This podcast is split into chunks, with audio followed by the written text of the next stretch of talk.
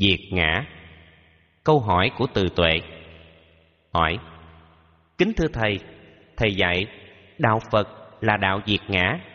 Con hiểu rằng Muốn diệt ngã là phải tu đức nhẫn nhục, Tùy thuận, Bằng lòng là Để không gặp đối kháng trong đời, Để khỏi hao phí lực. Đáp, Đúng vậy, Con đã hiểu đúng ý Thầy dạy phần thứ nhất, Không hao phí lực. Phần thứ hai Nhẫn nhục là tu tâm từ bi Tùy thuận là tu tâm xã Bằng lòng là tu tâm hỷ. Do thế Tâm hồn con mới được an lạc, thanh thản và giải thoát. Phần thứ ba Nhẫn nhục, tùy thuận, bằng lòng Là giúp con tu tập ly dục, ly các ác pháp. Ly dục, ly các ác pháp Tức là diệt ngã. Cho nên Người tu sĩ không ly dục ly ác pháp Thì không bao giờ diệt ngã được. Nhưng ly dục, ly ác pháp Phải có những pháp hành đúng đắn. Nếu không có pháp hành đúng đắn Thì sẽ bị phí sức Đôi khi còn lạc vào thiền ức chế tâm. Đã không có được giải thoát Mà còn sanh bệnh tật Rất nguy hại và hiểm nghèo. Sự tu tập theo Phật giáo Phải có thiện hữu tri thức. Người đã tu xong Hướng dẫn thì sự tu tập diệt ngã xả tâm không có phí sức. Bởi vì tu theo giáo pháp của Đức Phật rất nhẹ nhàng, không có khó khăn, không có mệt nhọc, không có phí sức.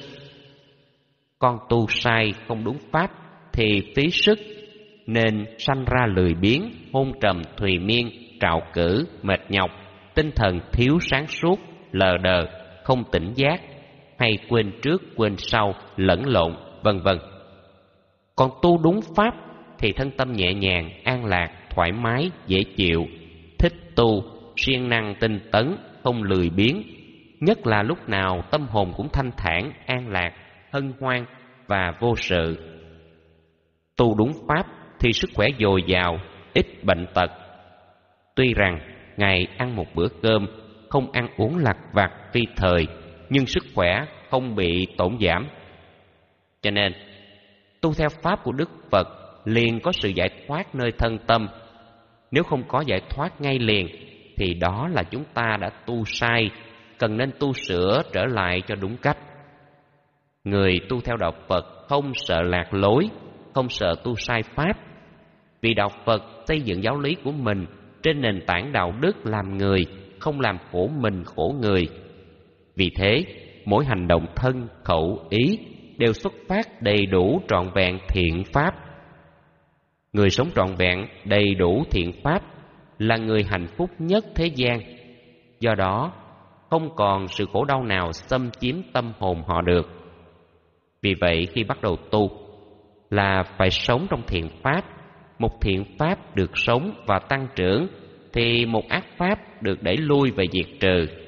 Một ác pháp được đẩy lui và diệt trừ thì ngay đó chúng ta có tìm thấy sự giải thoát không? Chắc chắn là có. Như vậy chúng ta tu tập theo Phật giáo làm sao sợ sai pháp được? Làm sao đi lạc lối được?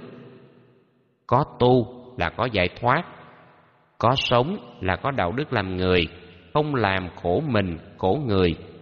Phải không hỡi các con?